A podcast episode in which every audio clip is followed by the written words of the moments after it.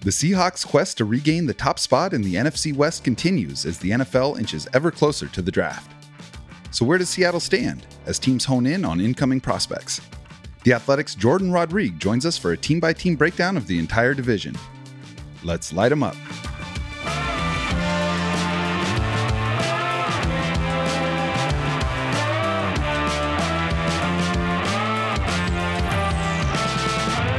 I'm Jacson Bevens, and this is Cigar Thoughts. Welcome back to the Cigar Lounge. I am Jacson Bevens, and this is the Cigar Thoughts Podcast. We are without my beautiful producer, Mike Barwin, today as he continues to mourn the loss of Travis Homer, but we plunge ever fearlessly into that good night because we have a very exciting guest with us today. She is a football storyteller for The Athletic, the co host of the 11 Personnel podcast, and focuses her coverage on the Los Angeles Rams. She is the author of the recent brilliant feature on the rise, fall, and potential resurgence of Sean McVay, and she's sitting down with us today to go deep on the state of the NFC West. She is Jourdan Rodrigue. Jourdan, thank you so much for coming in.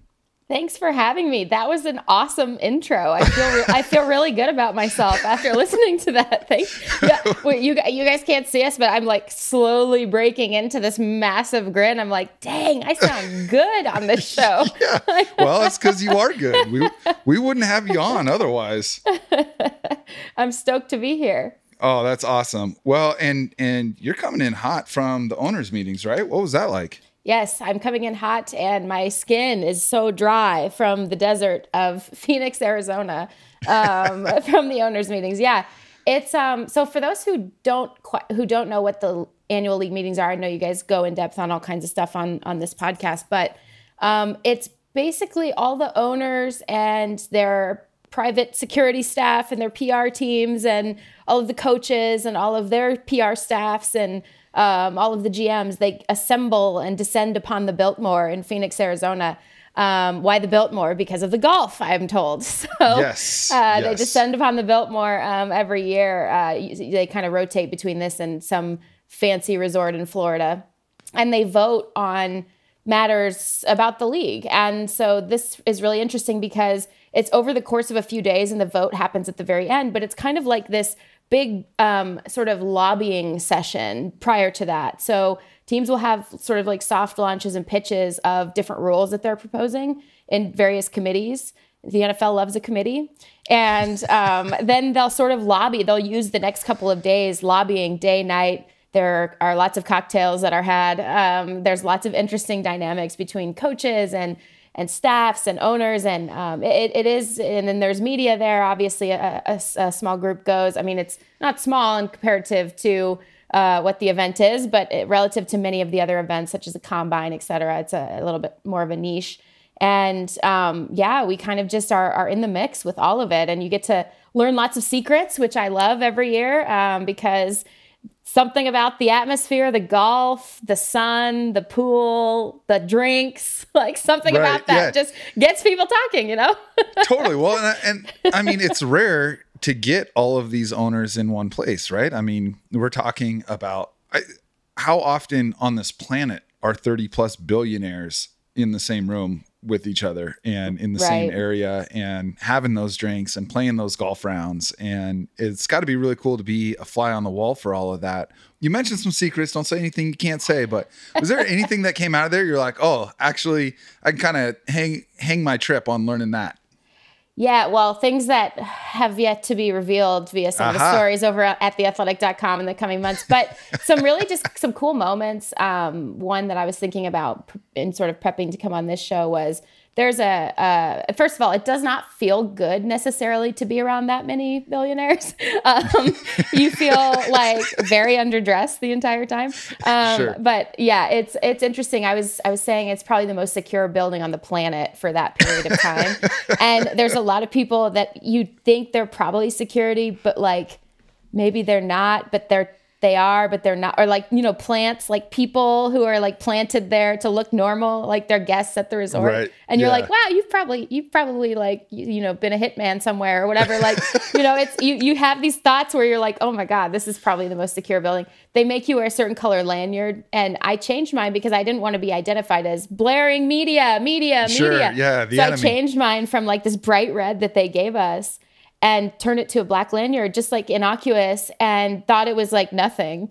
And they found they tracked me down and found like the, the NFL's head of security tracked me down and said, "Can you change back to the red lanyard?" Very nice about it, but basically it was like, "You will never be found if you don't." Yeah, And- they're they're nice the first time. yeah. And so I, but anyway, something really cool as I was thinking about the, for the purpose of this show. So there's a cocktail party uh, that the NFL throws. It's a very lavish event. It's outside at the the, the pool and, and bar area um, in the courtyard of the Biltmore, and it's every year they throw it for media and for coaches and GMs and for um, the owners that are there and various you know their their entourages and all of that. And um, so they this they always they're really mean because they always make the NFC coaches do their 7 a.m. press conferences the morning after. It's an open bar, and so and it goes well into the early hours of the next morning. And I'm so sure. it's basically like NFC people are built different, right? Because we Uh-huh. can handle this and we can do this, and that's why all the NFC coaches are are built a little bit different than the AFC coaches. But then but what's really cool is um, you know I was I was up at the the bar area and um, Sean McVay and John Schneider are going over plays on bar napkins together. They're like So cool. geeking out, having the best time.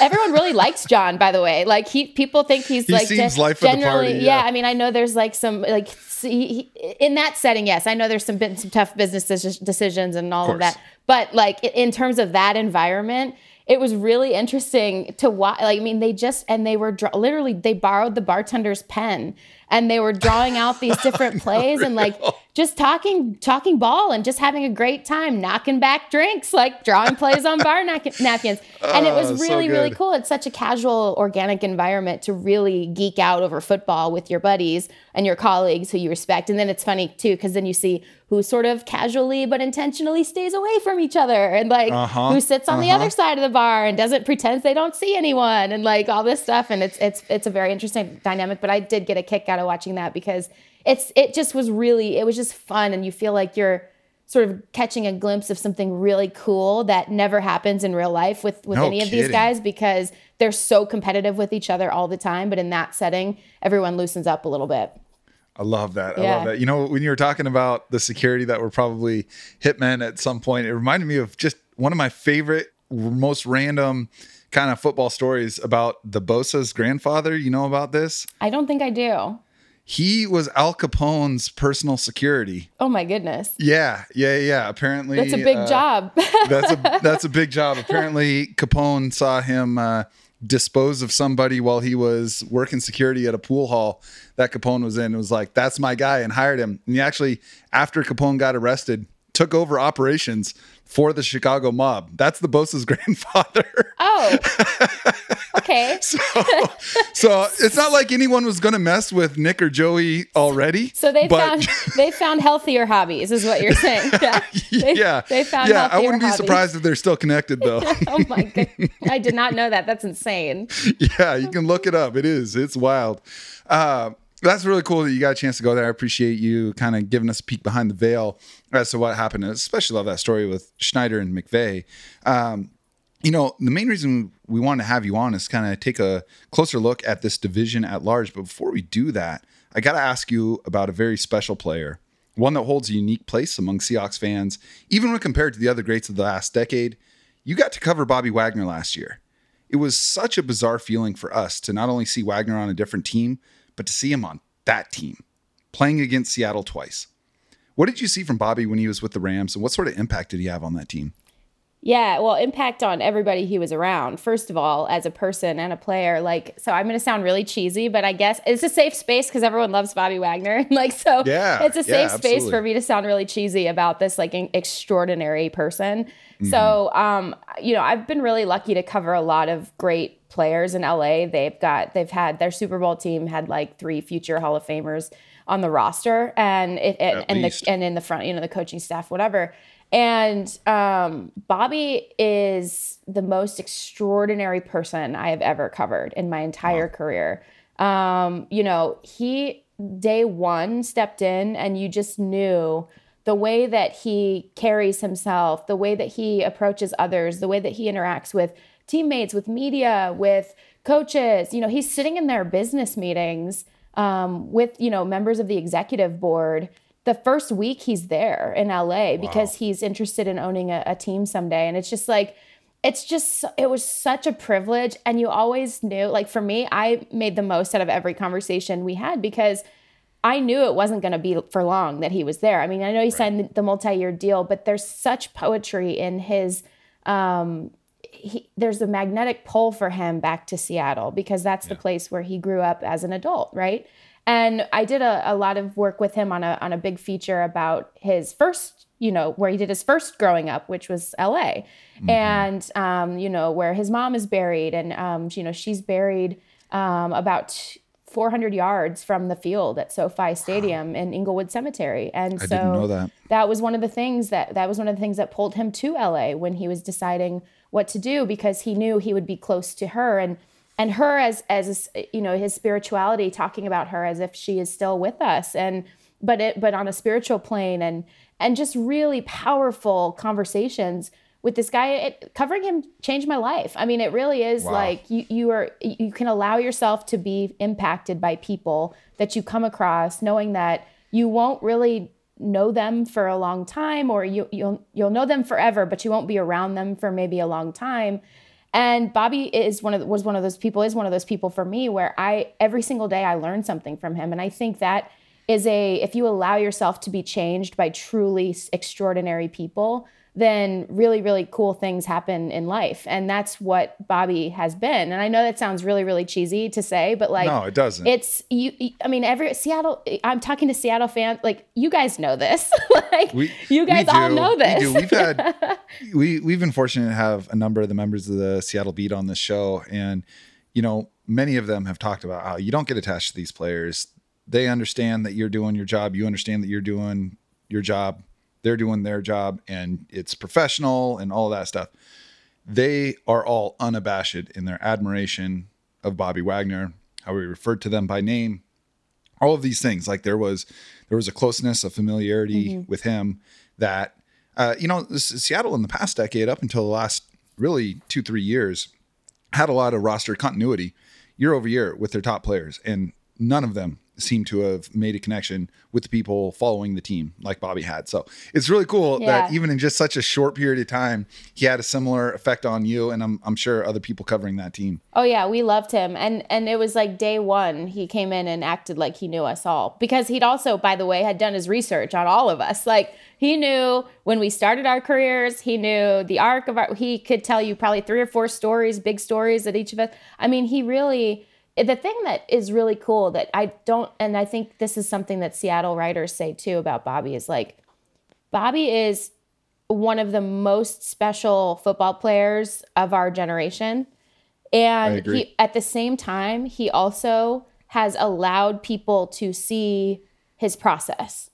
That is such a freaking gift. If you love football, if you love the game, if you love to know why things work and how they work, to be able to see the process of how a player of his caliber goes about their business every single day, but in a way that he's not if you want to see it, it's there. He'll let you like it and but he's not like in your you know, he just he just is him.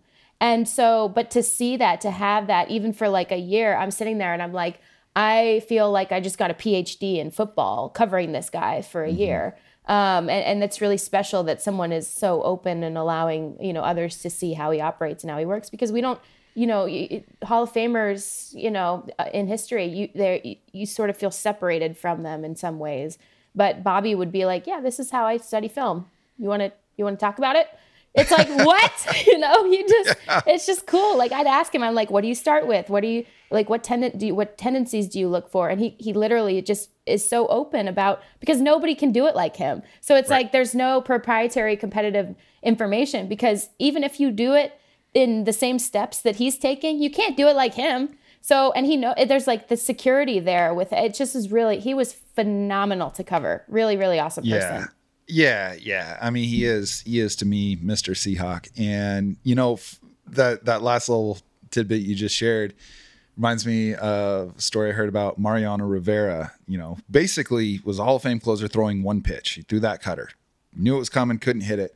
And he talked about other pitchers, you know, coming in and being like, "Hey, can you teach me that pitch? Can you teach me that pitch?" And he's like, "Most pitchers won't do that because they know you might go to another team, all this kind of stuff." He's like, "I had no problem teaching." Showing people how I threw that pitch because they weren't going to throw it yeah, like me. exactly, you know? exactly. That's such a good comp because it is. It's like it, it, it was just. It's just like that. Where like, yeah, you know, linebacker X, Y, and Z. They could. They could take all the same steps he didn't Like follow it step for step. His career and how he's worked out, how he's studied, how he's done. You know, absorbed, processed the game doesn't matter. He's just in that different plane where, um, yeah, it's. I'm so. I was really happy for him. I was. Te- I texted him after the everything went in with Seattle, and I was. I was just like, this was supposed. This was sort of supposed to happen. It was another, t- Yeah. you know, another step in your journey. There's this magnetism from Seattle that I know he feels, and you know, his friends are there. A lot of his families. You know, it's just really very, very cool to see this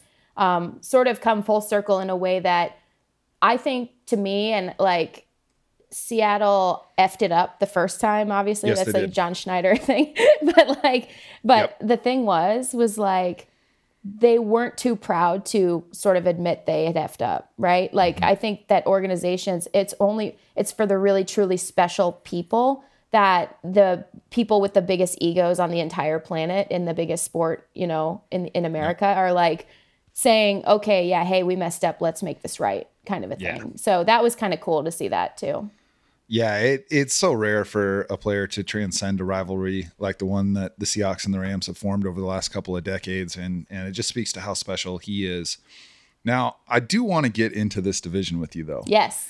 This is one that for the last ten years or so, it's been one of the toughest in football. It, it was it was a punchline before then, right? Seattle getting in with a losing record one year, and and eight and eight, I think, won the division a couple years later. But last year, the 49ers won the division fairly comfortably. Uh, your Rams did the same the year before en route to a Super Bowl championship. Seahawks claimed the title the season before that.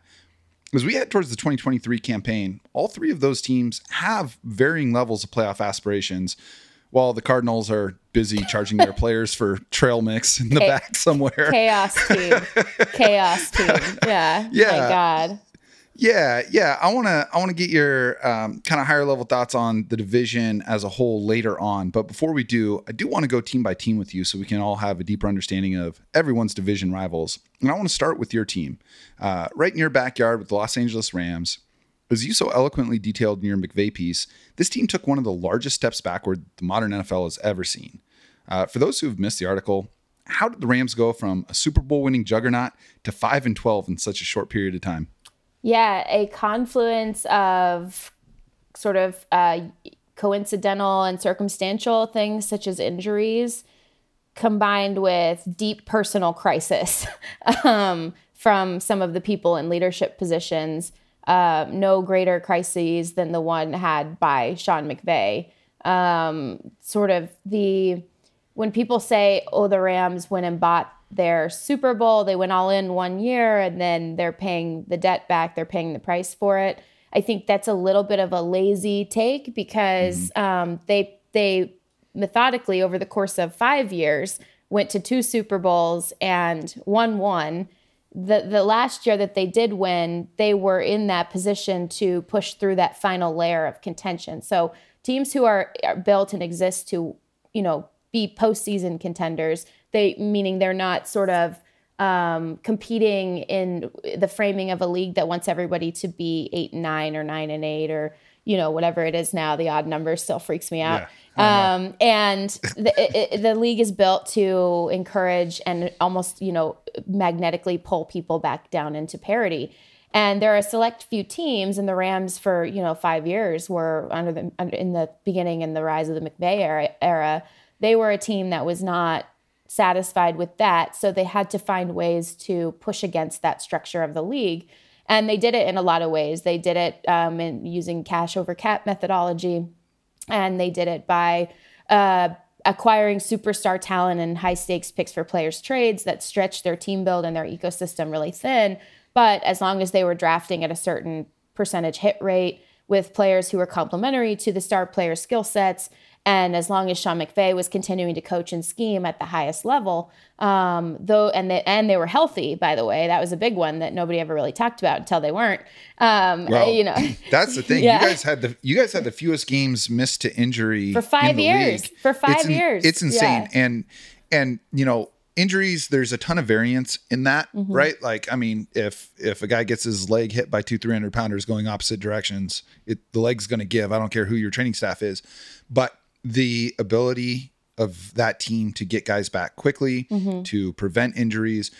Over five years, half a decade, that's not just variance anymore. That yeah. that does speak to like a franchise priority towards yeah. player health that I've always admired. Yeah, the outlier became the five and twelve season because of how hurt they were. They were like historically hurt. Yeah, like, they were yeah. historically hurt. So that was that's part of it. But in terms of their build, and then at a certain point that ecosystem is going to break right? It's mm-hmm. too fast and frenetic of a pace to sustain as humans right? And that's where some of the really interesting qualities of what happened to them last year come in because yes they were historically hurt. But also sean mcvay was not coaching the way that he's coached before.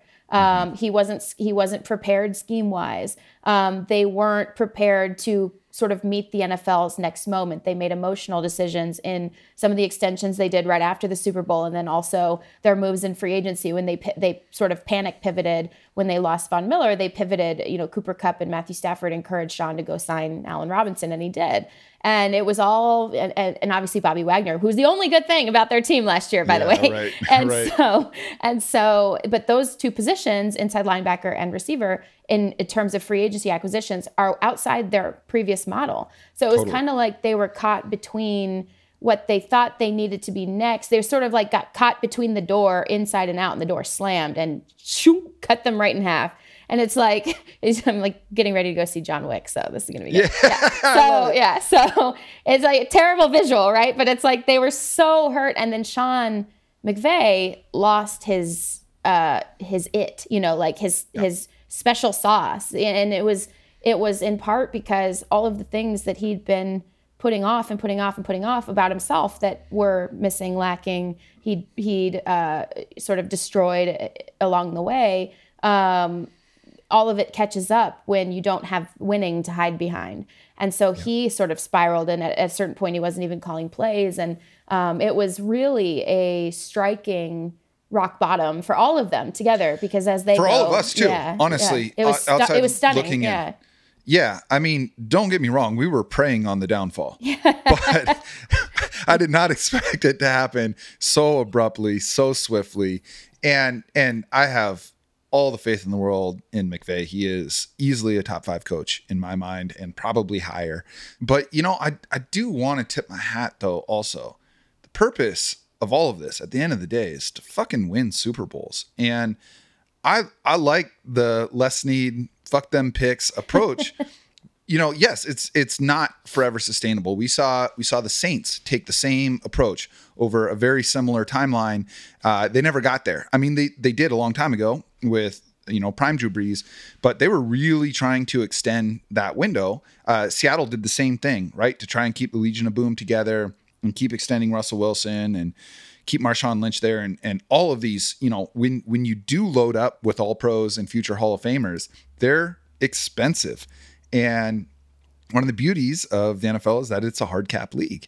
And so you got to get creative and and cash over cap is a great way to do it, but it it has an expiration date and, you know, I, I got to think that if you went back to uh, Rams fans when Sean McVay got hired and said, hey, here's how the next five years are going to go, and then it's going to crash and burn, and you're going to be stuck with some big contracts on older players. You're not going to have draft picks, blah, blah, blah. Everything y'all are facing right now. I got to think 10 out of 10 Rams fans take that. Two Super Bowl appearances, one championship it's all worth the parade, right? Yeah, absolutely. And and that's something I have heard from Rams fans too. Is like you know, now that this past year is over, because I think everyone was just sort of stunned. I mean, there's a great Aaron Donald quote from the middle of the season where he's like, "This is shocking to us, like that this is happening." They thought they would they would at least still be able to extend this window through 2023 um, and the structure of those extensions they did do sort of outlined all of that. Like the you can look at the contract structure and you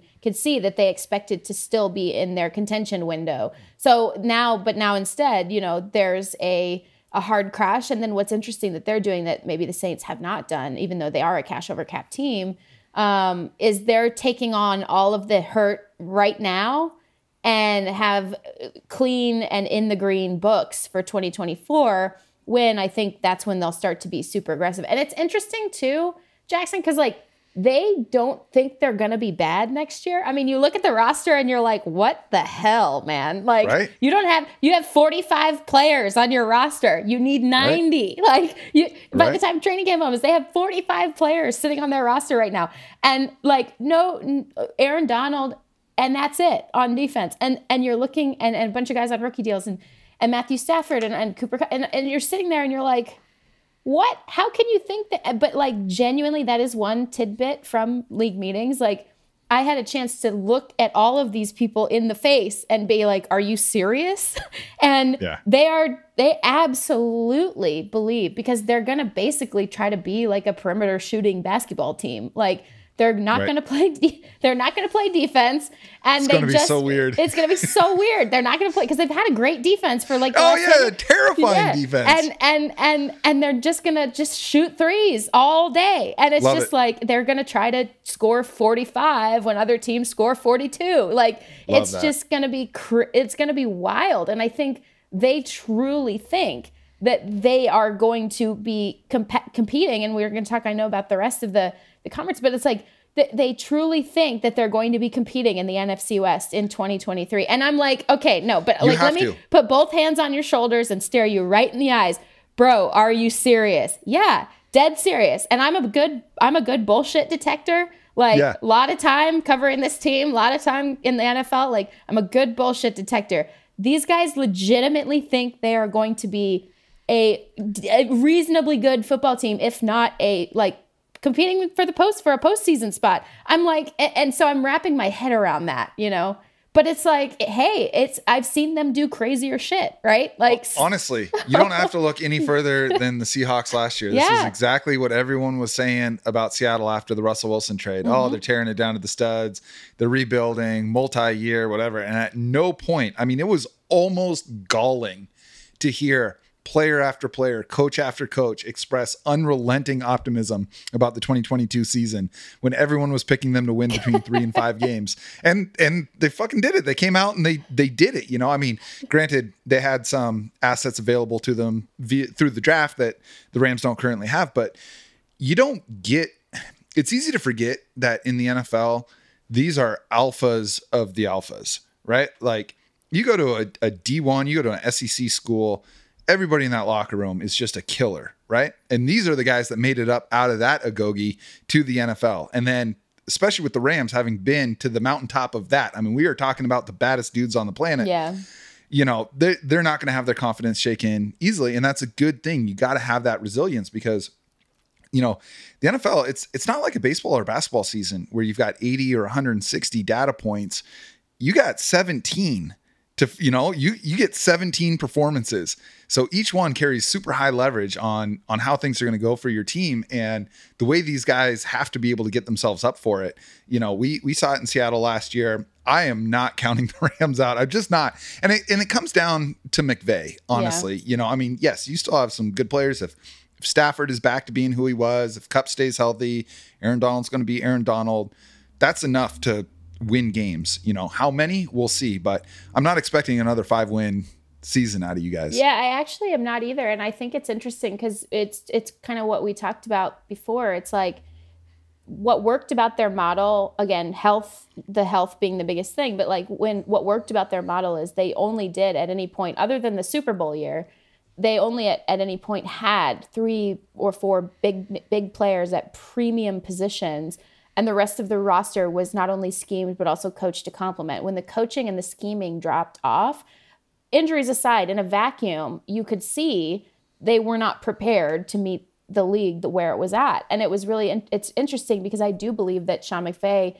especially now that he's just doing a lot better personally and like actually did a lot of self-reflection and is on a track in my in my opinion that is a lot healthier than where he has been. And yeah. so I think that um, that really is a big part of it is getting back to when you have a you know outlier players for the positive at three premium positions or four because they'll bring in a pass rusher at some point then you know you can complement you can build a roster around those players if you have an elevated scheme and if you are hitting your draft picks that you do have in the in the right way. And one thing too before we go move on to the other teams too because um, I know I'm rambling at this point. So cut me off anytime. Oh, um, well, you're doing great now. This is I, am loving so this. So you just, keep going. It, it's it's I have you know when I'm sitting so the previous to the prime uh, lurking and secret learning event that is NFL owners meetings, it's another prime and a lot messier uh, secret learning event, which is the NFL Combine. And I'm I'm sitting. So the Rams, their top brass, they are like their public facing brass. Les and Sean, they don't go, but they have people that go there and um, are sort of in the shadows, right? So that's that's where I am. I'm trying to be in the shadows too. And an executive did tell me when I'm I'm sitting here, you know, across from them at, at the table, and I'm like, "Are you serious?" Like, because they're starting to sort of communicate what they think their plan might be. And as a group, they've settled upon this strategy and all this stuff. And I'm sort of like, wait, seriously, kind of mode at that point. Like, uh-huh. yes. And and uh, multiple people in that front office have said to me, yeah, look what the Seahawks did last year. And I think that's so fascinating because then you fast forward a couple of months or a month or time has no meaning, so I don't know, but like a month. And it's a flat circle. It's a flat circle. And then you fast forward and you're you're you're I'm watching Sean and John chop it up, it just like it, it, things are starting to make sense to me. Patterns are starting to unfold of these certain parallels that we find in a cyclical league of yeah, look what they did. Look what look what your Seahawks did last year. You know, the Rams yep. are sort of, I think that was a, a lesson for a lot of teams in the league about what good coaching can do, what good scheme can do, um, and what sort of, um, you know, when you have no expectations, how how free you can play and how free you can be as a team um, when nobody is expecting you to do anything good. You know, that's it. Yeah. That's exactly it. You know, S- Seattle took advantage of the opportunity to do a full reset. Right? They had their post breakup glow up, and instead of you know, eating Ben and Jerry's in their they got a revenge the body. couch. They got they a revenge got a body. revenge body. They absolutely did out there just thirst trapping on the gram. I know. Yeah. They had their Insta and their fake Insta, and they were like shirtless oh, yeah. in both. Yeah. That's yeah, yeah, yeah, yeah. They had this Instagram going, everything. Absolutely. Yeah. I'm not. I'm not putting it past McVay and and the Rams. You know, once you get a taste of winning, it's it's tough to go away from that. So uh, I, I I do anticipate two more difficult games against the Rams this year for Seattle. I expect I expect eight wins at least from you guys. It's way too early to say. There's just too much top end talent, um, both in the coaching staff and and on that roster. But right now, there is a new bully on the block. San Francisco 49ers look every bit as intimidating now as that Rams championship team did two years ago. And last year, I thought they had one of the three best rosters in the NFL. And that looks to remain the case in 2023. What stands out to you the most when you're looking at the Niners? They are last year they did everything the Rams did in 2021 to again push through that final level of contention. The picks for players trade, they were super bold, super aggressive um, with the McCaffrey trade and outbid the Rams, ironically, which was a wake up call for the Rams and, and understanding that they had now been priced out of their own market. And teams who are now adopting their methods um, had more resources than them. So they kind mm-hmm. of, it was a huge wake up call for them, that, that entire bidding war for McCaffrey. And what I think the 49ers are is um, if they had, you know, the quarterback situation, the, their health has, they have been perennially injured. So at a certain point, you really shine a light on the coaching, the scheme, the talent of the premium positions that they do have, and how everything really is so interconnected in their ecosystem that when they decide it's time to, um, reset. Uh, you know, because I think they've got they've this they have to they have to win this. They've done so much it, it's like you know if the Rams hadn't have won the Super Bowl in in 2021, we're sitting here and we're like, holy cow, that's a disaster. You know they've Oh, they've, yeah. they've depleted all of these resources that they've done X, Y, and Z, all of these crazy high stakes moves just to lose in the Super Bowl again. Um, you know, you're you're you know talking people off ledges at that point, right? And so I think that the 49ers, I think they've got a very real understanding of what their window of contention is and how they're going to get there. And a lot of it, I think, it will be really, really dependent on how Brock Purdy comes back from that surgery, on what Trey Lance looks like throwing the football, which we still don't really have a full crazy. That is sample the size. of. craziest damn thing Yeah. in the NFL right now is the 49ers quarterback situation because you know, roster spots 2 through 53, they're unmatched, honestly. I think, you know, maybe the Eagles, maybe the Bills are right there with them with when it comes to quality of the roster after quarterback. They can't keep a quarterback healthy. I don't understand it. I mean, I got a couple of Niners fans as friends, and uh, you know they they're in agreement that you know with Trey Lance, it was just like you got to protect this kid. You know they're running Yeah. him, they're they're running him like a fullback. You know, and that's that's the play he got hurt on against against Seattle, just running right up the middle and getting smoked. And uh, and then you know Brock Purdy pulled their asses out of the fire. I mean, they traded three first round picks to get Trey Lance, and that is a massive sunk cost if he doesn't end up being the guy but they got bailed out by literally the lowest draft capital you could possibly spend on any player is maybe their quarterback of the future is you know no one's going to be Tom Brady but similar kind of idea just an afterthought you know kind of a boring white kid quarterback that all of a sudden is like oh he's got the juice right Yeah, he's a he's a good setup man. Like he he can get the ball where this is a Kyle Shanahan dream, right? Like absolutely get the ball where it needs to go at the exact right time. That's it. And and it's not like I'm not, you know, degrading his talent or anything like that, but I think it's a fascinating look at if you have a roster where you've put so many resources into places that are not the quarterback because their quarterback they did put the resources into is not healthy.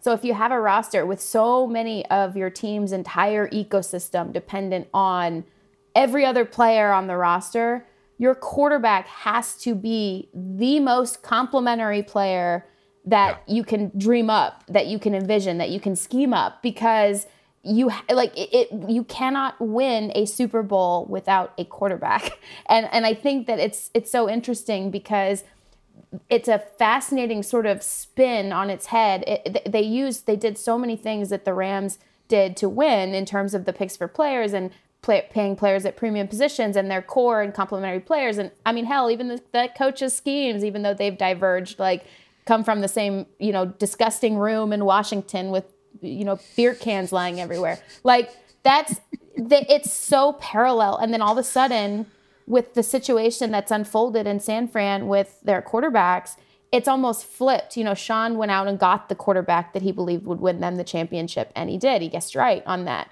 Well, with Kyle, it's almost like you thought you were going out and getting the quarterback that would help you win a championship. Then he got, you know, then he didn't work out the first year, and then Jimmy Garoppolo is still hanging around, and then oh, he got hurt, and then the other guy got hurt, and now you're on like your fourth guy, and you're playing in the postseason, and everything about your team, including the de- uh, top defense, looks amazing. And it's taught us this lesson, I think, about you know if it's if the final piece is that you do that you push everything in on is not the right piece, yes it's not going to work in the long run. And I think that's it's a fascinating lesson in team building strategy and structure. And you know, I hate to the the health thing is such a circumstantial, you know, sometimes unavoidable thing. But the structure and the ecosystem, the way that it, it is built and the way that it's, you know, codependent on each other, like that part of it, it doesn't work if you're not at the very least, you know, have a guy who can get the ball to the player That's at it. the perfect time. Yeah. That's it. Yeah. Yeah, you know, I, I just as a football fan, if I didn't have a horse in the race and if my horse wasn't in the same division,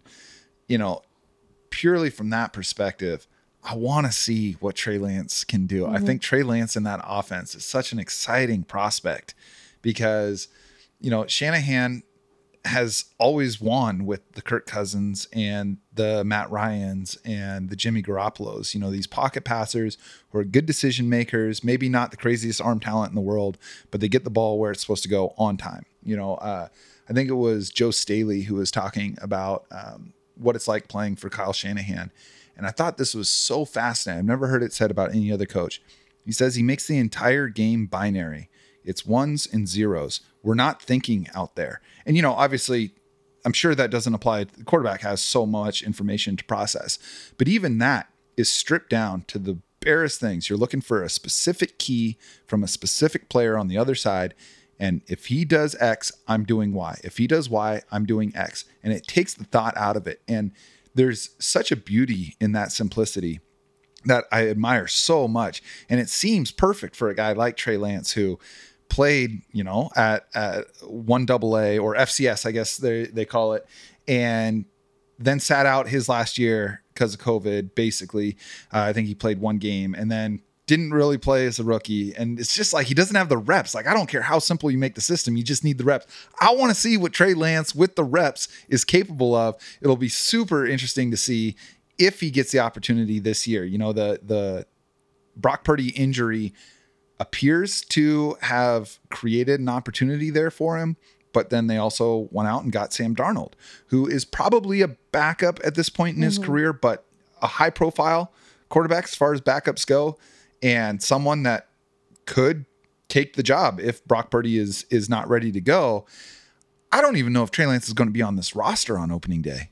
Yeah, it's wild to think about because he has so many of on paper, he has so many of the gifts that you really would want in a quarterback. And I agree with you. I think it's just reps, reps, reps, reps. And if you're hurt and you're missing big chunks of time, you can't get those practice reps. You you're only basically learning about the theory of the offense. You're not actually learning about the practice of it. And it's uh, Joe Staley. I love that Joe Staley quote because it's they call it in in this system. They call it and and now actually it, it's kind of hilarious because pretty much everyone except for the Cardinals who are like off on planet Nutso or something like they're on like the Cardinals are off doing who knows what they're doing. Frankly, like uh, they're off in their uh-huh. own on their own planet. But like everyone in this division is running the same offense now, essentially, or spin-offs of the same offense. You get Shane Waldron and Sean McVay and Kyle Shanahan. They're all you know spin-offs of there it's like the um, they're russian dolls it's like shanahan and then inside shanahan is mcvay and then you open mcvay and inside him is shane waldron and it's like they totally. they are it's they call it the illusion of complexity where it's a shared language that is um, extremely uh, communicatable i don't know if that's a word communicable to um, every single skill position as well as the quarterback and then it interconnects with the offensive line in a very cool and almost like biological way. And mm-hmm. um, everything that is done out of that core set of shared you know uh, uh, you know vowels and consonants essentially a shared language is look can look so different play to play but it all starts from the same root language. And i think it's that's really really cool. And for quarterbacks it's why they can play so fast and like they are sort of like sometimes known as just being like setup guys in this system because it is it's basically like okay you know get ball out of hand and then that's it yeah. kind of a thing and yep. but but it's it's so fascinating because um, you know the timing of it, it it allows them to and the language of it it allows them to play so free within that structure because you're not thinking about all kinds of different again vowels and consonants that have to connect in different ways everything already naturally connects so that's what i think is so fascinating about all of this is you have to actually do it because the timing element is so important to it. It's one thing to know that language, it's another thing to have the timing connect with the language. Yeah, absolutely. And and you know, anytime you've got that much juice on a roster, you're going to there's going to be casualties with just the way the cap is set up and and San Francisco lost a lot of important role players. But they've still got Christian McCaffrey and Deebo Samuel and Brandon Trent Williams and George Kittle and Fred Warner and Nick Bosa and on and on and on. It is insane. And then those motherfuckers go out and add Javon Hargrave. Are you kidding me? it's so and Steve Wilks. It's so cool oh, because man. I know it's I I, I covered Steve uh, way back and like I was sitting there and I was like Well, that's just like uh, it's a cheat code, you know, to have all of these players and then also to add a coordinator of his caliber, like and and you know, basically like you have the best, one of the best DCs, if not the best DC in the league, and then all of a sudden you're like, okay, well he goes and gets a head coaching job. Fine, we've got Steve Wilks. We'll bring It's him crazy. in. It's like, come It's on. crazy. So yeah, they're they're a powerhouse. They're a juggernaut. Rams fans um, know this and are uh, very, very, I think, rightfully salty about it because of how lopsided they did win the one that mattered, but you know how lopsided things have been in in previous years, and and honestly, that's what's really interesting to me is because at some point the ecosystem breaks um, and it's it's very very fragile in its current existence not because the players themselves are fragile not because yada yada yada but because it's you can't sustain at that pace at that level of contention in the modern league um, without extreme outliers at certain premium positions specifically and especially quarterback we saw the patriots do it um, but that they're very much an outlier and and the the the way that the team again is set up and how every position interconnects and how um, they've spent their money, how they spent their draft capital. Um, at, at a certain point, you have to say, okay, this is our year to push quite literally everything in and actually win this because we know the end of this time, the end of this era, whether it's via players aging out, demanding higher contracts, whether it's your cap, whether it's your, you know, some, you know, the, anything. Uh, it, it, it there there is an end expiration date as we've seen now to this particular method Yeah. of team building. Yeah, absolutely. I mean, they they are an absolute powerhouse right now, and you know they're they're the ones that your team and my team are gunning for. But on the complete other end of the spectrum, you've got the Arizona Cardinals. They're on Who they're on an are- island somewhere. they are just like yeah, they're out here. They're, Yeah. they're they're probably one of the five worst run organizations in the league right now. Yeah. And with the exception of a couple hot starts under Cliff Kingsbury, they really haven't been competitive since Bruce Arians left. They won only four games last year, were among the lowest graded franchises in the recent anonymous players survey. Now, star quarterback Kyler Murray is injured. There are holes everywhere. How far away is this team from being competitive in this division again? And what needs to happen for that to change? Yeah, so the caveat here is I I worry less about like the coaching staff they've assembled, uh, about some of the current players, and then probably some of the future players that they'll go out and acquire. I don't really worry about the GM. Um, Monti Ossenfort, I think is going to be good. Um, it's the owner, right? It's the Yep. owner who has been in the news. It's the owner who, by proxy, has been in the news. Who, by the way, when his head coach inherited problems that ownership was, you know, sort of enabling, um, and, and sort of the the root could have solved these problems before they come come out in the NFLPA survey, et cetera, et cetera, makes his head coach sit up there, who had just been hired three weeks ago, makes his head coach sit up there and address comments and concerns about a building that he's maybe had a cup of coffee in. That's it. And so for me, I'm like, I, so I met Jonathan Gannon for the first time in, at the owners' meetings this last year. Um, I'd known of him and sort of through like Brandon Staley, he's really close with. So have talked with Brandon about him quite a bit and how I don't think he is who people think he is. I think it's a little bit of a Sirianni vibe where people maybe will make jokes about him in the short term. And like, frankly, he does look like a 1980s motorcycle cop. So I get it. But like, you, like, you have to, um, he's a very nice man. So I'm like, it's not He an seems insult. like it. It's not an insult. It's just like it. very like that, you know, that, No, we, character. we all That's got we all got our jokes off. That's the we character. all got our jokes off on Nick Sirianni after his yeah, his it's, initial it's press those- conference, and now those- here he is. Yeah, exactly, and it's those vibes with Jonathan Gannon where I do think he has the um, sort of that mentality and like the CEO style understanding of rosters and teams um, to be a good head coach, provided he maybe would get if he would get you know the support he needs from the ownership side. I do think he'll have it from the GM side again. I think the GM is Monty is going to be good, um, and Gannon is saltier than people think he is. Like he everyone sees the choo choo choo clip, which is hilarious. Like like very Michael Scott esque is what the internet said. But like what I think of, especially after having talked to him, and sort of seeing how like his mind works a little bit. Like what I think of more so with him is there's a, another clip when Philadelphia, um, I forget which team they were playing, but it was an absolute like it might have been San Francisco actually. It was an absolute ass whooping, and someone was videoing Jonathan Gannon driving into the stadium, and he rolls down his window and he was like, "We're gonna." fucking kick the shit out of these guys or something like that like pardon Yeah. pardon my french and like it was so salty and i was like so that's now talking to him that's actually the guy that i think Yep. and so with Sirianni, you saw that over time. And I think, and I also know, uh, you know, Nick Rallis, his DC, you know, he hires a 30 year old DC. I'm like, I'm 31. I'm like, I've accomplished nothing, right? Like he's, and, and he's, and Rallis is special. Like that guy is special. Um, I, I got to talk to him at some of these coaching incubators um, a couple of years ago when he was sort of like making rising through the ranks as an assistant. And I think he has got a really, really bright future ahead of him. Just the way he sees the whole field, and he takes already at so young takes an all twenty two approach, even though he's a DC. And you know, it, it's I don't worry as much about the coaching staff or the uh, the the the front office outside of the ownership structure. I think that that's where they have run into consistent problems. And now it's like, okay, the common denominator is one person here.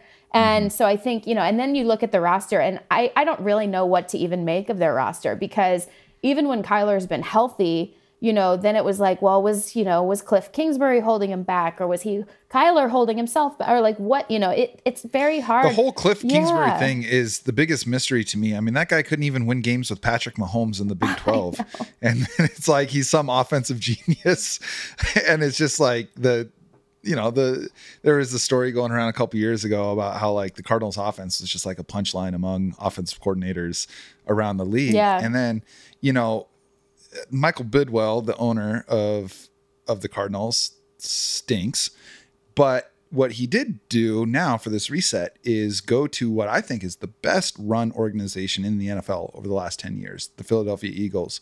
And he pulled from there. And there's a mm-hmm. culture there that I I think is unmatched in from ownership on down. And you know, I I do think that when a team is in as bad a position as the Cardinals have been this last year, two years, you you really do have to make dramatic changes at the top. And and you know, you we've seen so many teams over the years hire these Belichick acolytes, you know, who come in and they're total assholes to everyone, like Belichick is, and then they suck as head coaches. Like, oh, the Belichick coaching tree is like terrible as head coaches as far as their win loss record because what made Belichick great isn't that he was an asshole, is that he was a the most detailed, brilliant football mind in the head coaching ranks. And that's not what you got with with his coaches, right? Like you just got the asshole part. And all their players hate him, whether it's McDaniel or Patricia, on and on. With the Eagles, that's not what you get. You know, they're the coaches that have come out of that system in the last decade are player focused. They have a cohesive approach. It's not this old school, I'm going to run you till you puke to show you how tough I am type of thing. And that can really, especially when you've got a player, you know, Kyler Murray takes a lot of heat and some of it is very well deserved. I think he's an exceptional quarterback. I think he's, he's- so good. He's so I think he's- talented. it's so easy to you know make the video game jokes or how small he is or whatever that dude balls man and i think that if he but when you surround a guy like him that maybe not maybe that isn't as polished as some of the top quarterbacks in the nfl in terms of leading a team and the ecosystem around him is so fragile is so janky you know this, this is what you're going to get but if Gannon and his staff can create a structure, a little more accountability, a little more cohesiveness, I think we could see Kyler Murray being a top five quarterback as soon as he's healthy. I think what's been really unfair about the whole Kyler conversation too is like now that we have seen the player survey survey, now that we've seen the um, the stuff that just came out this week about you know ownership and um, we we tend to blame people for not wanting to come to work or whatever uh, as a society. I'm not saying this is specifically like I, I Yeah. can't speak for Kyler or whatever, but like as a society, we tend to blame people for not doing their best work when we fail to question whether that workplace is healthy and functional in the first Yep. place. Like, what is the system around the person? Um, why don't we question that system instead of we now are just questioning the person or the player? And I'm not saying it's that simple. Like, there's a lot of nuance to it, of course, but it's like, why would he want? Let's say hypothetically that he's, you know, not at in the workplace as much. He's not in the building. You know, one of his teammates came out uh, and said earlier that he needs to spend more time with his teammates or his his yeah and his and his teammates on the on the roster. Well, have we also asked ourselves like, is that a place where anyone even wants to be? Like, let's think about that too. And so I think what Gannon has ahead of him, all the all of this to say is to reconstruct a culture where people want to be a part of that space and do their best work within that space. That's what I think he has on his hands at this point. And I think that, um, frankly, I, I think that he probably, in taking the job, would, would be very aware of it because there were there were also talk. You know, he could have stayed in Philly. They could have run it back in that way. And so this is something that you obviously would be very aware of when you're taking the job. And and I do think Ky- Kyler is like insanely talented. And I mm-hmm. think that sometimes it's like with Cliff Kingsbury, what I often saw in his offense, just watching it, watching the game and watching, you know, knowing knowing football, it's just like you you're putting you're making everybody adjust to what you think your system is. What about some of these offenses that we've seen again going back to the the why everybody wants to pick up the Shanahan system? It it maximizes players. It it's alive, it's malleable. It lives and breathes and grows with the players who run it. That's enjoyable for them. That's what keeps them accountable to themselves, to each other, to their coaching staff. Is this thing flourishes and functions as a direct result of the what the players put into it and who they are and what their skill sets are.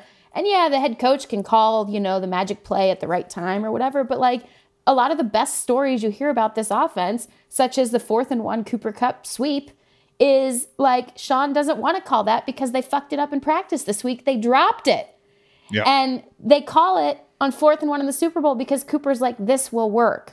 Mm-hmm. And that's why this offense works. And so it's like you see the to- you you'd seen the total opposite with Kingsbury and, and what he was and it's it's almost like I have this fancy car and now I need to drive it everywhere just to drive it because I have this fancy car and I want everyone to see it. Some yeah, sometimes Like- you got to go off roading, and you're not going to take the Ferrari to Right, do that. yeah. you know. And and the thing is, is yeah, maybe it was a flashy offense. I just think it was so deeply unimaginative, and That's you know, what I'm saying. It, it was supposed to be the shiny, like, ooh, the game is trickling up from college to the pros, and wow, Yeah. and like, no, that's not what this was at all. This was Well, and to your Shanahan point, you know, when he had when he was the offense coordinator in Atlanta and he had Matt Ryan and Julio Jones, who's the best downfield receiver since Randy Moss, maybe the best receiver since Randy Moss, period. And you've got a big arm in Matt Ryan, he he had the best offense in the NFL throwing it downfield. Mm-hmm. He comes to San Francisco and that's not his personnel.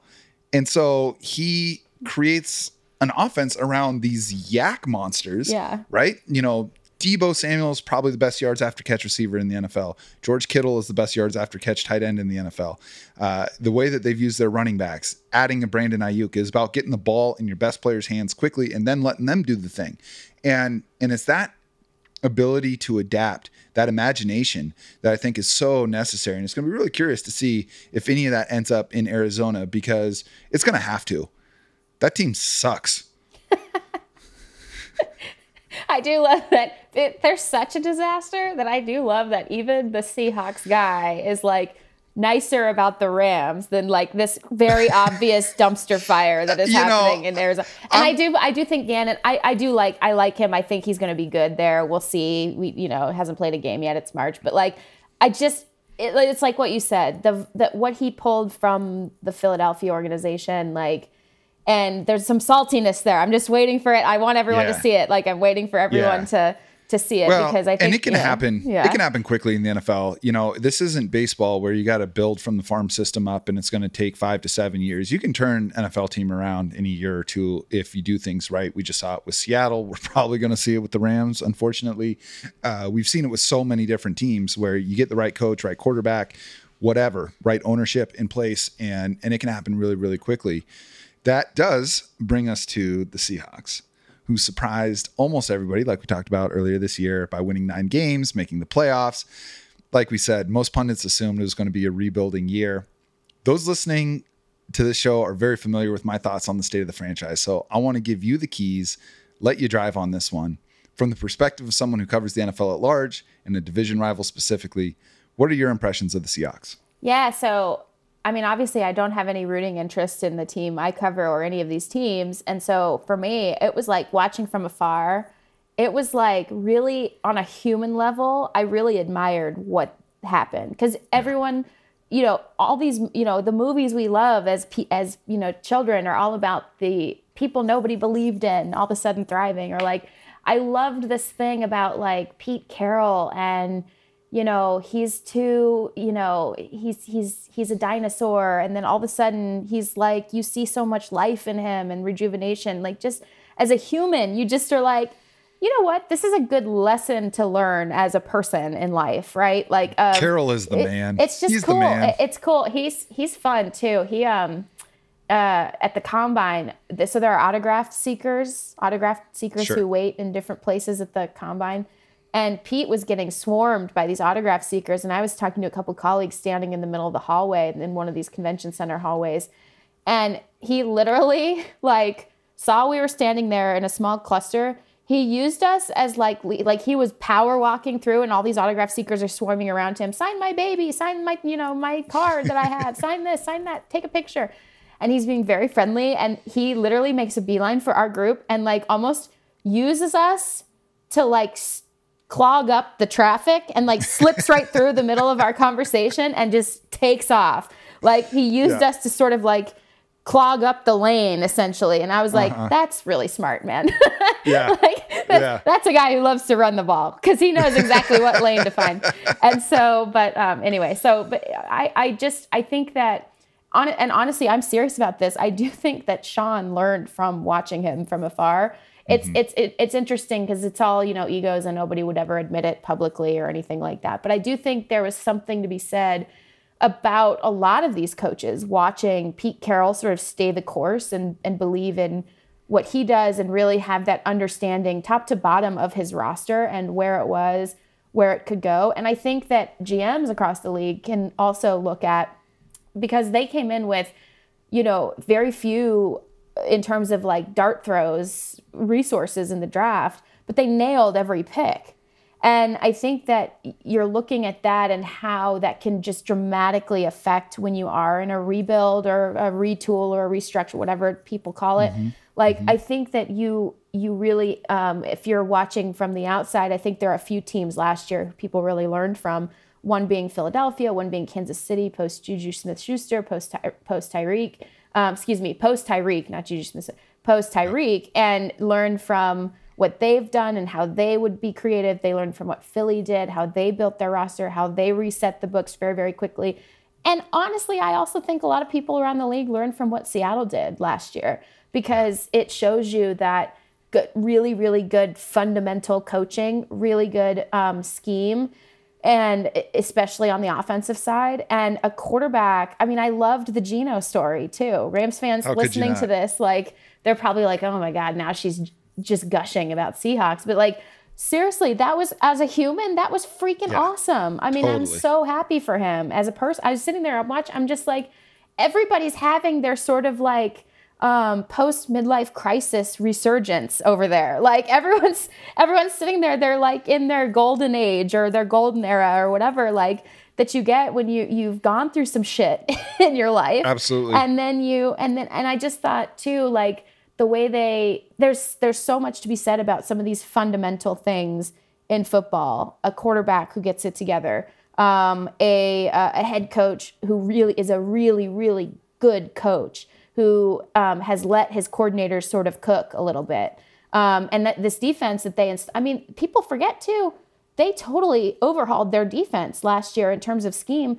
They're now running some of those Saban inspired, Fangio inspired cover six match zone concepts. And like that, this is Pete Carroll. What do you mean he can't adjust?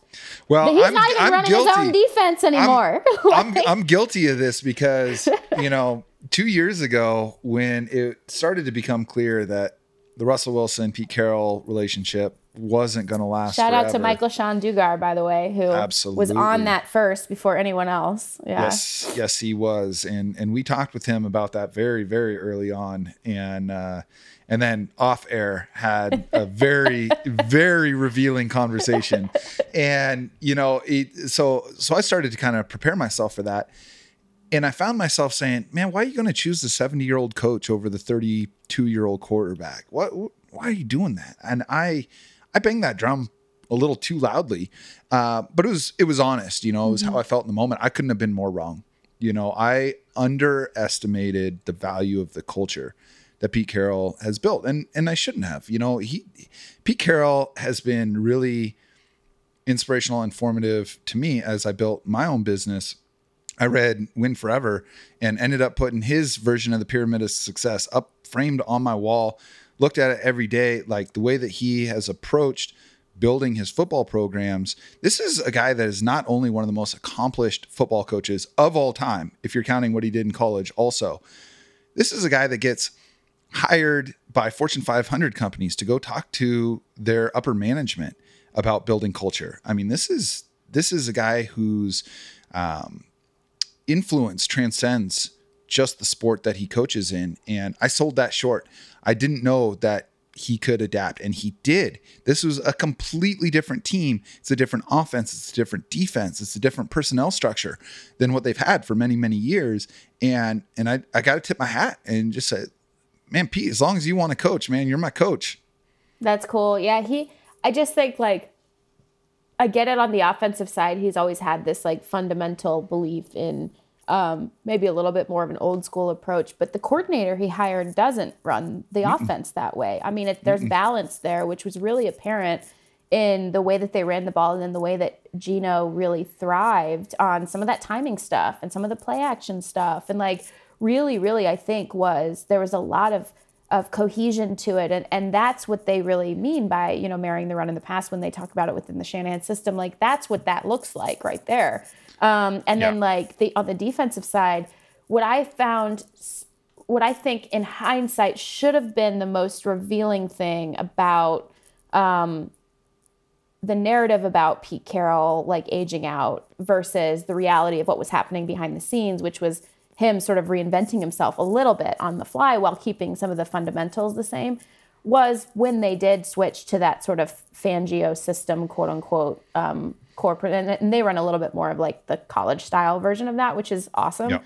Um, and it's a defense that you it's not going to look good right away. Like it's going to be it, it- it's a defense players it's it's a very uh, complex language and it's also a player has to get used to the fact that you're being asked to do something in terms of some of the shell concepts in the match zone you're being asked to do something that um, sort of goes against what you think you're supposed to be doing in football like you're supposed to come down from depth over the top of routes instead of match from start to finish of the route. You're supposed to pattern match. You're supposed to, um, you know, play gap and a half to two gap instead of single gap. Like you're supposed to do these types of things that sort of it's tough to pivot like that and fully buy in over the course of one off season.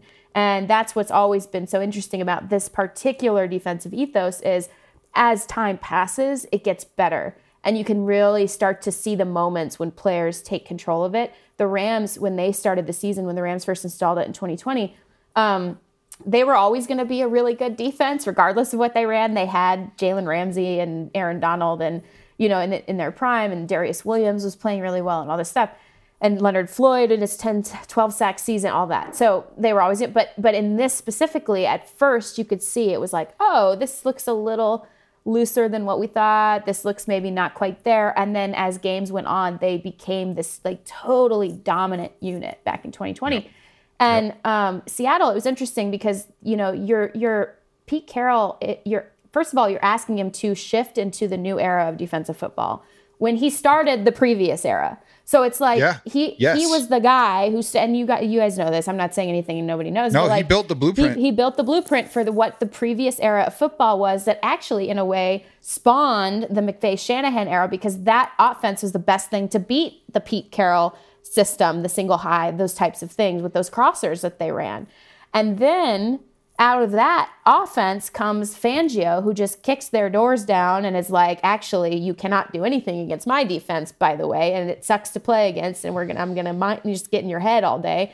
And then that Sean McVay's like, I want that. Then Sean McVay grabs that and matches it with his own offense so he can workshop against it and troubleshoot against it as a control group in his own house instead of having cool. to play against it. It's fucking So rad, cool. man. I love Yeah. this. And so Yeah. like and so then Pete Car- so now this now all these other teams across the league are matching McVay Shanahan with Fangio Staley on the on the offense for the former and the defense for the latter in house so they can troubleshoot against this system in their own house.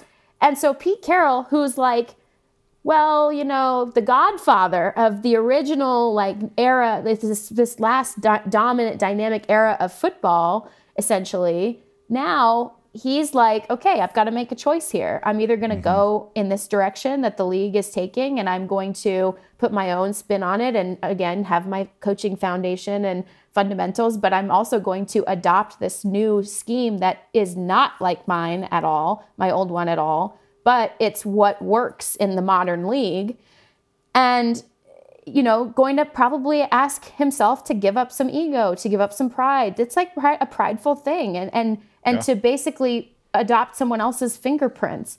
And so I think that should have been what told us about what this year was going to be with Seattle over anything else, over the Russell Wilson move, over anything, is Pete Carroll deciding to do that because that was I'm going to put the team first and I'm going to do that because it's the right thing to do in the arc of the modern league.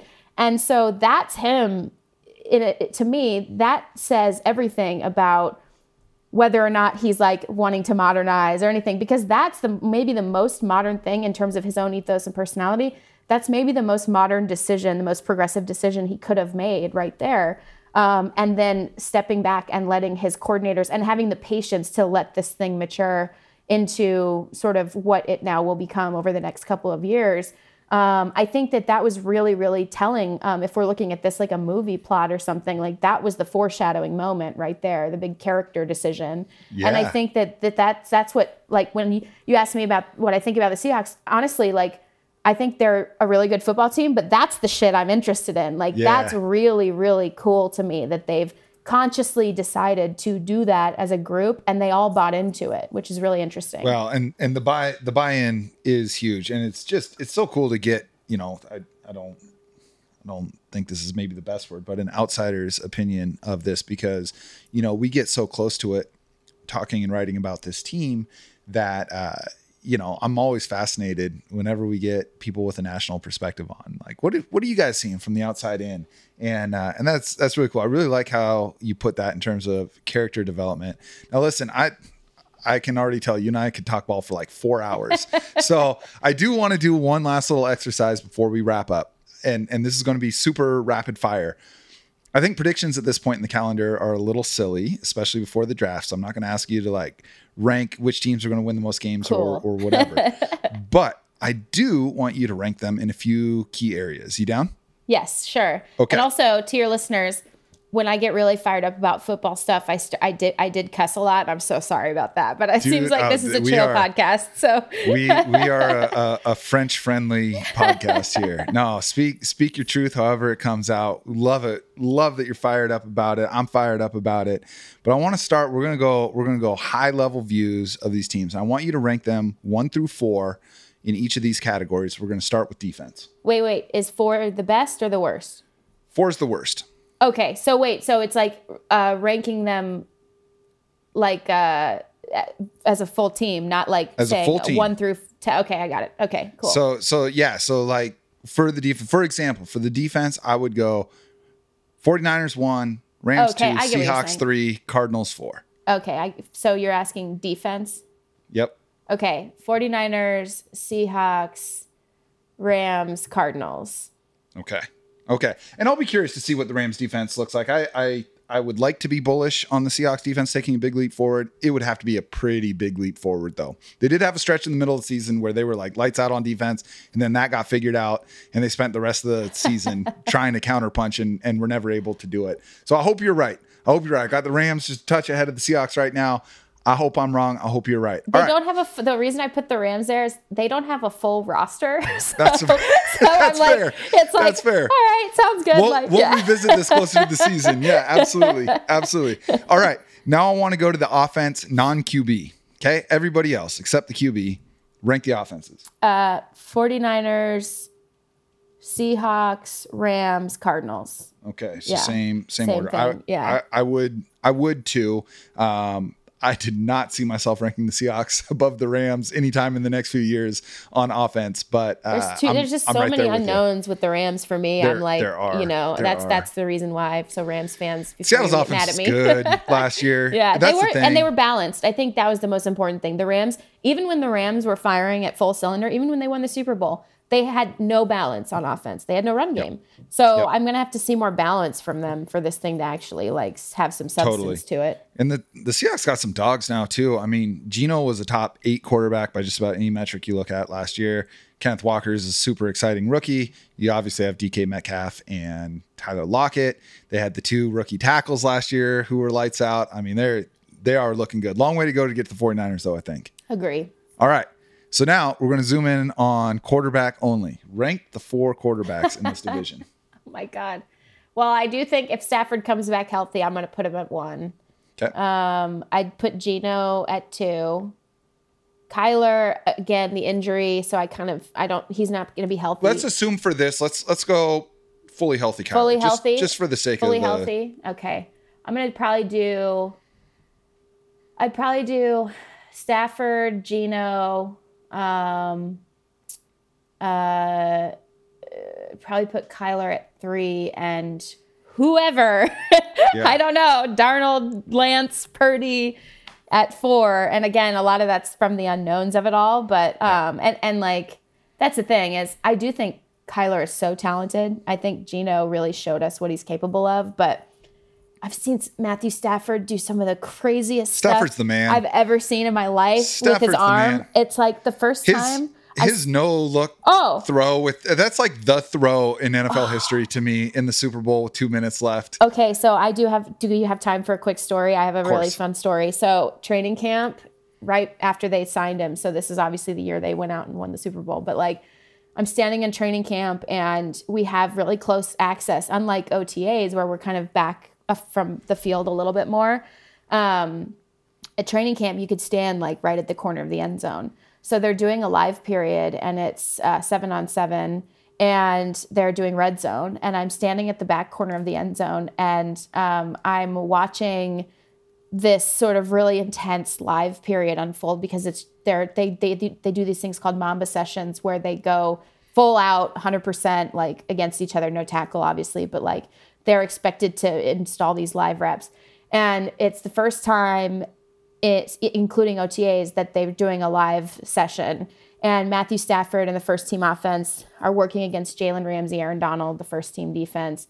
And it's Jalen on Cooper. And it's very, very cool, like vibes. Oh and man, yeah. so um, Jalen, the first throw that Matthew makes, he um, Jalen breaks it up. It's to Cooper on the far corner, and it's just a you know Cooper did a little the first iteration. Remember that move he did that he added a third uh, a fake to that uh, that route that he ran. Um, I'm trying to remember what it was called, but it was like the little spin off the Hunter Renfrow route that he did, Yep. and then he added a third move. That's why he added the third move was because Jalen broke up the pass. It's like called a chicken something route Something, or something. it's something cool. Yeah. I forget what it is at this. I wrote a whole story about it and I can't even think of it right now. But like the um so he breaks up the pass. So then I see them, they sort of convene in their semi huddle, semi no huddle, trying to go a little tempo. Matthew has this like sort of like demon take over him at this point. Like I don't think he was on our physical plane with us. Wow. And Wow. so he and it's similar to like what happened in Tampa Bay and like all this stuff where he's like been fully taken over by something, right? Yeah. And so then he sets up Cooper on the opposite side, um, touchdown. Then he um, sets up um, he sets up the running back Darrell Henderson. He hits him on a little like just a little wheel over the top and and gets him for another touchdown back to back. Then he sends them both on the same exact route concepts combined that they like Darrell still ran the wheel and Cooper ran the corner. And they he sets them both up at the same time to do those things. And he's staring down Darrell over the top. And he instead throws to the corner, the end zone, far end zone corner where I'm standing, to Cooper for the touchdown as he's staring down Darrell over That's the top. It was the first crazy. no look pass I've ever seen in my life in person. And I screamed, Holy fucking shit in the end zone. And you're not supposed to like talk Right, or yeah, yeah, speak or be a part of it. You're like, you're unbiased. And it was like, it was the coolest thing I've ever seen in my life to that point. Stafford's point. the man. And I was I- like, oh my God, they, Yeah. they're going to go win this thing. That was when I knew. I was like, That- okay, they're going to go win He's this like thing. the perfect microcosm of, you know, I think similar with, with Kyler, like Stafford was first overall pick like Kyler. He's total stud in Detroit, but the franchise was booty. So it's just like, oh yeah, he puts up lots of yards, whatever. He's never going to win anything. It's like, oh yeah, go go put him in a team that's actually positioned to win, that has that culture, and and you saw it, you know. Um, so I I actually, if we're assuming full health, peak of their abilities for all these quarterbacks, I'm going Kyler number one. oh, wow. I- yeah, I I, think get that. Yeah. I think Kyler is the most talented quarterback in this division. Um, I'm going to go Stafford too. I think Stafford is borderline Hall of Fame, depending on how he finishes out this career. Um, I think he's definitely going to be in consideration. Go Geno three, and then 49ers quarterback four. Whoever it is. Yeah. but but I I do think whether it's Purdy or if Lance is good enough to beat out Purdy, I, I think you're talking about four very good quarterbacks Yeah. in this division. Agree. I like your Kyler take too, because I, I I'm with you on that one. Like I think he can be absolutely brilliant um, if you know he's healthy and he's set up in the right in the right environment for sure. Yep. Yep. Okay, last one. Head coach. Oh man, uh, that's really hard. Actually, I mean the Cardinals are last. Sorry to Jonathan. And I want you to frame this as if like you you are the uh, GM or the owner Yeah. of a franchise, and all four of these guys are competing. They're you're they're your four finalists. How are you ranking them on your big board? You can hire whichever one you want. I am probably going to put McVay first. Again, when Mm-hmm. he's functioning at all cylinders, I think he's pretty unmatched in terms of um, how he brings everybody up with him, um, and and has the machine goes as he goes, essentially, which I think is really interesting. Um, I'd probably put this is hard. I'd probably put Shanahan second. Um, with no disrespect to Pete Carroll, who I just gushed over for like many, many minutes Of course.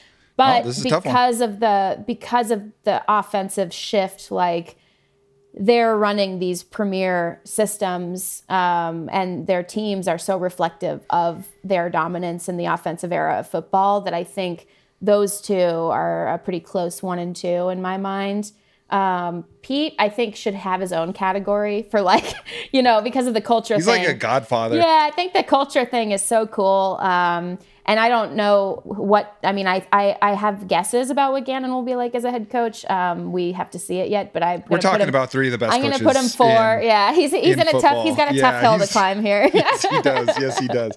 I I am gonna go with uh, McVay one. Also, I just I just think he is living on on the cutting edge. I he's so young. I, I have all the faith in the world that he'll figure this thing out. Um, so I'm gonna go McVay one. Anyone who reads my stuff or listens to podcasts know how heavy I am on vibes, on the intangibles, and and for me, it's Kyle Shanahan is a better X's and O's coach, no question, in my mind. Pete Carroll and what he's built, the buy-in he gets from his players, the juice that he brings, the life coaching aspect of it, the big picture stuff, the fun, the energy. For me, he's he's actually a pretty close number two. Shanahan right behind him again. He's got everything McVay offers from a X's and O's standpoint. He just just terrible vibes, man. Just just awful vibes. I mean, here he is. He's got the most juiced up roster in the NFL. And they're, you know, coming out to Kodak Black before every game carrying the boom box and they're just fired up and he's sitting there, flat bill pulled down low, play sheet up in front of his face, seems like he doesn't know how to talk to his players. Whatever. He's he's brilliant. He's great.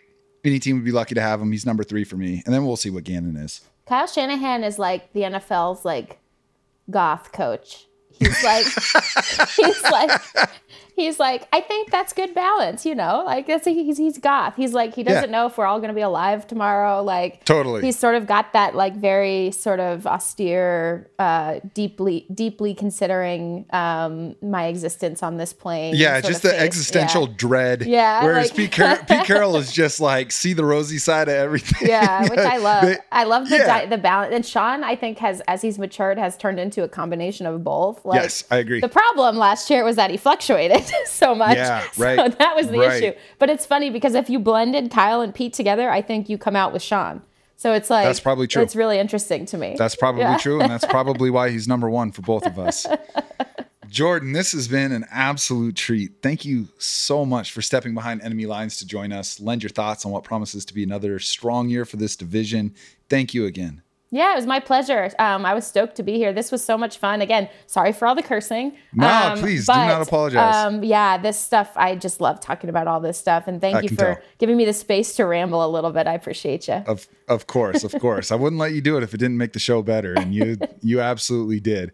Before we get out of here, where can the folks listening find more of you? Yeah, you can find me on Twitter at Jourdan Rodrigue, uh, last name R O D R I G U E. Um, you can find me on The Athletic. Um, I write a lot about the Rams and I also write big picture NFL, enterprise, and features. So whether you're clicking the NFL page, you're clicking my author page, or the Los Angeles Rams page, which I understand Seahawks fans, if you're not really doing that so much, um, that's where you can find me. Um, always, always working on something. So excited for this next year. Awesome. Awesome. All right, friends, that does it for today. Make sure you're adding Jourdan to your follows in order to get more excellent insight from her. And you guys, this show has got some extremely exciting developments coming your way in the next few weeks, so stay tuned for that as we get closer to the draft.